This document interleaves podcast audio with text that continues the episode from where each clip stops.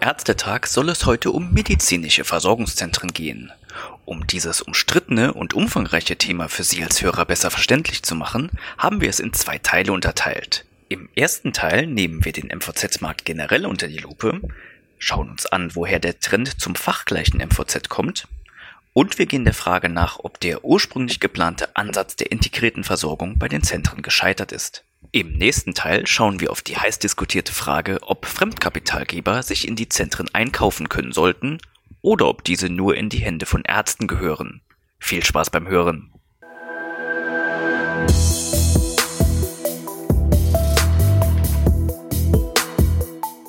Willkommen zum Ärztetag, dem Podcast der Ärztezeitung. Mein Name ist Christoph Inat, ich bin Redakteur im Wirtschaftsressort der Ärztezeitung. Mein heutiger Gesprächspartner ist Susanne Müller. Geschäftsführerin des BMVZ und das heißt in der Langversion Bundesverband Medizinische Versorgungszentren, Gesundheitszentren, integrierte Versorgung. Grüß Gott, Frau Müller. Hallo nach Neu-Isenburg. Alle reden von Corona, wir heute mal nicht. Stattdessen soll es in den nächsten schätzungsweise 20 Minuten um eine Einordnung aktueller Zahlen und Entwicklungen im MVZ-Markt gehen. Insbesondere würde ich gerne den Trend zu fachgleichen MVZ unter die Lupe nehmen wollen, sowie über das Pro und Contra investorengetriebener Gründungen reden. Frau Müller, meine erste Frage. Die KBV hat kürzlich neue Zahlen zur MVZ-Entwicklung vorgelegt. Danach gibt es einen leichten Anbieterzuwachs, was nicht unbedingt überrascht. Das ist ja ein anhaltender Trend. Erstaunlich erscheint mir aber die Anzahl fachgleicher MVZ. Nach nur viereinhalb Jahren sind das bereits 40 Prozent aller MVZ, die, die fachgleich sind. Aber das ist ja eine enorme Menge. Überrascht Sie das? Also ganz ehrlich gesagt, in der Menge sind wir schon überrascht. Also prinzipiell haben, war damit zu rechnen. Wir haben das als das Gesetzgebungsverfahren im Sommer 2015 war, beziehungsweise 2014 schon davor, immer gesagt, Leute, das wird passieren. Das war auch völlig klar. Auch die Entwicklung im Zahnbereich war klar. Aber 40 Prozent, als ich die Zahlen der Ärztezeitung jetzt auch gelesen habe, habe ich gedacht, na holla, kann das stimmen? Hab dann aber mal tatsächlich nachgerechnet und ich glaube nicht, dass es ein Zufall ist, dass diese 40 Prozent fast exakt der Menge an MVZ entspricht, die seit 2016 neu gegründet wurden. Ich habe nämlich mal in die Zahlen reingeguckt, das sind 1383 gewesen, das sind 39 mhm. genau. Prozent aller MVZ, sodass der Schluss nahe liegt, ohne dass ich den beweisen kann. Und das will ich hier auch in aller Deutlichkeit so sagen, dass alles, was seit dieser Gesetzesänderung gegründet wird, mit großer Wahrscheinlichkeit sehr fachgleichlastig ist. Also wir haben, ich sage, man kann es deshalb nicht eins zu eins übertragen, weil auch einige bestehende MVZ einfach sozusagen sich umgegründet haben, dann durch die neue Möglichkeit.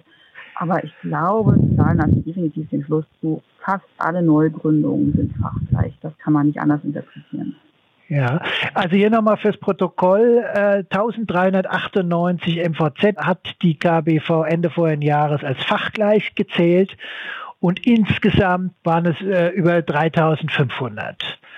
Genau, und 1383 sind 2016, 17 und 18 und 19 gegründet worden. Ne? Das entspricht fast genau der Zahl. Also das, diese, das Zusammentreffen ist augenfällig. Ja. Ist Ihnen bekannt, welche Fachgruppen in MVZ bevorzugt unter sich bleiben? Ja und nein. Also wir haben das 2016, 2017, als dieses, also ganz neu, relativ neu noch war, mit dem Fachgleich mal versucht, genauer anzugucken, können das aber nur indirekt messen, weil es bis auf die Zahl, die Sie jetzt sozusagen bei der KBV bekommen mhm. haben, überhaupt keine Messung bisher gab für den humanmedizinischen Bereich. Wir lassen die Zahnärzte mal außen vor. Ja. Ja. Und ähm, da waren auffällige Bewegungen, die man indirekt zurückführen kann auf solche fachgleichen Gründungen, vor allem bei den Orthopäden und bei den Hausärzten am Anfang zu erkennen, aber auch bei den Pathologen interessanterweise. Aber, also ich habe hier vor mir liegen einen Vergleich zwischen 2018 und 2014, wie sich das verteilt und wie viele Ärzte die Fachgruppe in einem MVZ sind, sieht man, dass eigentlich, dass sich das über sämtliche Fachgruppen äh, erstreckt, also dass sozusagen mehr Ärzte auf derselben Fachgruppe auf einem, in einer Gruppe klucken innerhalb eines MVZ. Also das jetzt müssen wir ein bisschen umständlich erklären, äh, deshalb lasse ich das jetzt mal dabei. Hm, also das ist durchgängig und passt ja auch zu dem Befund, dass im Grunde alle neuen Gründungen fachgleich sind. Also mhm. ne, dass das zumindest ja. nahe liegt. Also ja, aber auf jeden Fall ja. HNO und Hausärzte sind relativ weit vorne bei den fachgleichen Gründungen. Da, da sagen wir nichts Falsches. Was ist denn Was ist denn Ihrer Ansicht nach der Grund, dass die Fachgruppen lieber unter sich bleiben? Drei würden mir da, würde, würde ich da einfallen. Grundsätzlich gilt ja doppelt, umso mehr Leute sie haben, also die Komplexität einer Kooperation, die steigt nicht proportional, das sind wir gleich bei Corona, sondern exponentiell. Sowohl mit der Anzahl der Ärzte, die drin sind, aber natürlich insbesondere auch mit der Anzahl der verschiedenen Fachgruppen. Das heißt, ein fachgleiches MVZ oder auch DRG, die sind sicher sehr ähnlich, ist viel unkomplizierter in der Organisation als eins mit zwei Fachgruppen. Eins mit zwei Fachgruppen ist viel un deutlich unkomplizierter als eins mit vier Fachgruppen, sodass es einfach, wenn ich Arzt bin und ich will nur Arzt sein und jetzt keinen Stress haben, naheliegend ist, warum soll ich mich denn organisatorisch äh, so verbiegen und dann ist der Orthopäde auch vom Charakter so weit entfernt vom Kinderarzt. Ne? Solche Gedanken spielen auch eine Rolle. Mhm. Im, insbesondere bei dem Thema Zahn-MVZ. Also wir haben ja 2015, bis, es gab ja kaum fachübergreifende Zahn, also bis heute fachübergreifende MVZ mit Zahnärzten drin. Das waren, mhm. glaube ich, 15 Stück 2015. Das lag daran, dass dieses Ich will nicht mit dem anderen spielen, in Anführungsstrichen, nochmal kumuliert, auch zwischen den Berufsgruppen, also zwischen den Humanmedizinern und den Zahnärzten. Ne? Dann kommt ja auch noch, ich habe zwei KV dazu. Ich habe das auch zwischen den Ärzten und den Psychotherapeuten. Ne? Also mhm. da sind auch Befindlichkeiten einerseits ganz handfeste, betriebsorganisatorische Dinge, es ist einfach kompliziert und aber auch solche menschlichen Dinge. Und das, ähm, wir haben hier durch das fachgleiche MVZ einen Trend, dass einfach, was früher eine BAG war, ist heute ein MVZ. Also inhaltlich ist da nichts viel anderes drin. Ist, deshalb muss man ein Stück weit auch sagen, dass das MVZ, so wie es genutzt wird teilweise, einfach eine besonders eine gute Möglichkeit für Ärzte ist. Die ist auch total sinnvoll. Nicht, dass Sie mich da falsch verstehen. Ähm, aber MVZ werden nicht primär gegründet, um, MVZ, um Patienten glücklicher zu machen. Das kann man, glaube ich, so sagen und das soll nicht zynisch klingen.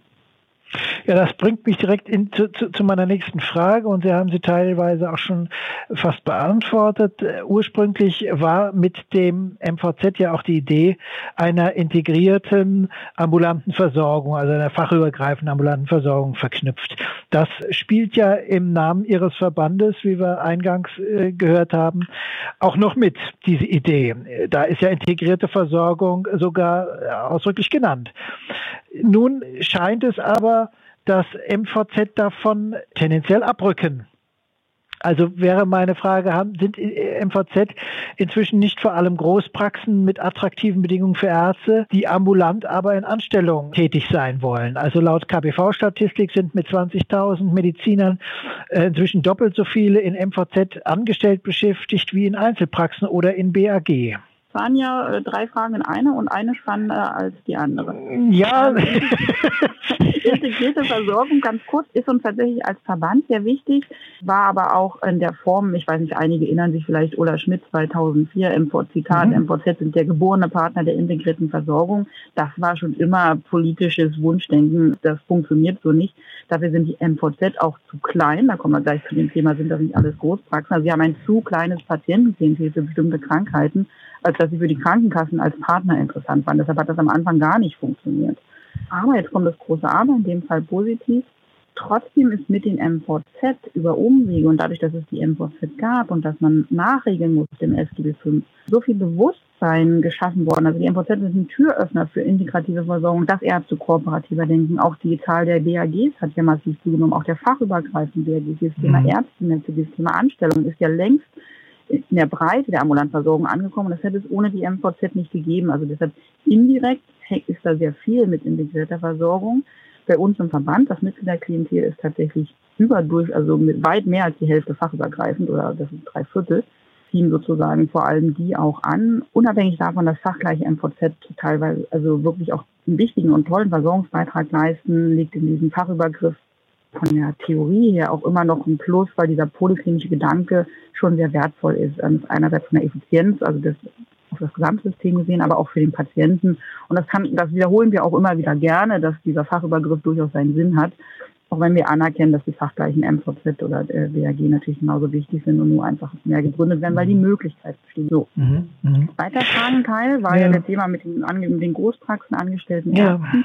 Das mit den Großpraxen, das ist, also wenn ich mir die Zahlen angucke, weiß ich gar nicht, wo das herkommt. Also, weil es sich statistisch nicht belegen lässt. Nun haben wir einerseits eine schlechte Statistik, das ist gerne mal eine Kritik in die Richtung, die die offenen Das war ja auch nur eine Frage, um Sie da ganz Ja, ja. kurz zu unterbrechen. Also ob, ob, ob, es, ob es so ist, nicht dass es so ist. Ne? Genau, ich werde das Ganze mit, mit drei Sätzen ganz kurz Mhm. widerlegen, um einfach mit diesem Irrtum aufzuräumen. Das heißt, also wir haben im Moment die aktuelle KBV-Statistik, wir haben die ja schon angesprochen, sagt, das durchschnittliche MVZ hat 6,2 Ärzte. Mhm. Da zählen wir Köpfe, also auch nicht Versorgungsaufträge, das dürfte so ungefähr bei vier liegen. Das ist eine begründete Vermutung, es gibt Ja. keine handfesten Zahlen zu. Aber jedenfalls diese 6,2 Köpfe, auch das habe ich mal kurz durchgerechnet, nur, dass Sie das die Hörer, um das zu illustrieren, kann ich sagen, Mustergröße, wir haben jetzt 1000 Ärzte, die verteilen sich dann auf 161 MVZ mit je sechs Ärzten. Das wäre jetzt sozusagen eine super tolle statistische Verteilung, um den Durchschnitt zu erreichen. Aber diesen Durchschnitt von sechs Ärzten erreiche ich auch genauso, wenn ich 40 MVZ habe, die jeweils 16 Ärzte haben, und da bin ich noch nicht bei Großpraxen, und dafür 120, die drei Ärzte haben. Ne, das ist ja Mathematik. Mit jeder größeren Praxis muss ich auch mi- mindestens zwei haben, die kleiner sind, sonst kriege ich den Durchschnitt nicht hin. Mhm. Das heißt ganz kurz, ich habe einen kleinen Anteil an großen Praxen mit 16 plus oder 20 plus Ärzten, aber der liegt vielleicht bei 20 Prozent. Die anderen 80 Prozent, um diesen Durchschnitt zu halten, sind dafür sehr, sehr kleine Praxen. Was wir wahrscheinlich wenig haben, sind so die mittleren, also die wirklich sieben bis neun oder sieben bis zehn Ärzte haben. Sondern wir haben sehr viele MVZ mit zwei bis vier Ärzten und sitzen und dann wiederum einen, einen mittelgroßen Anteil an größeren MVZ. Aber das, was bei vielen ein Kopfkino losgeht, wenn sie das Wort Großpraxis hören, das findet sich eigentlich kaum in der Versorgungslandschaft. Und deshalb Stichwort exponentielle Steigerung der Komplexität, das ist Mhm. gar nicht zu handeln. War auch mehr eine, eine, eine Trendspekulation. Ob das dann so eintritt, wird man sehen. Das war unser erster Teil zum Thema MVZ. Die nächste Folge dreht sich um die Investitionsfrage. Sollten nur Ärzte hinter einem MVZ stehen oder darf ein Kapitalgeber investieren, gar MVZ-Ketten aufbauen? Unser Gast hatte eine differenzierte Meinung und erklärt, warum das aus Versorgungssicht unerheblich ist. Wir freuen uns, wenn Sie weiterhören. Tschüss und bis zum nächsten Mal.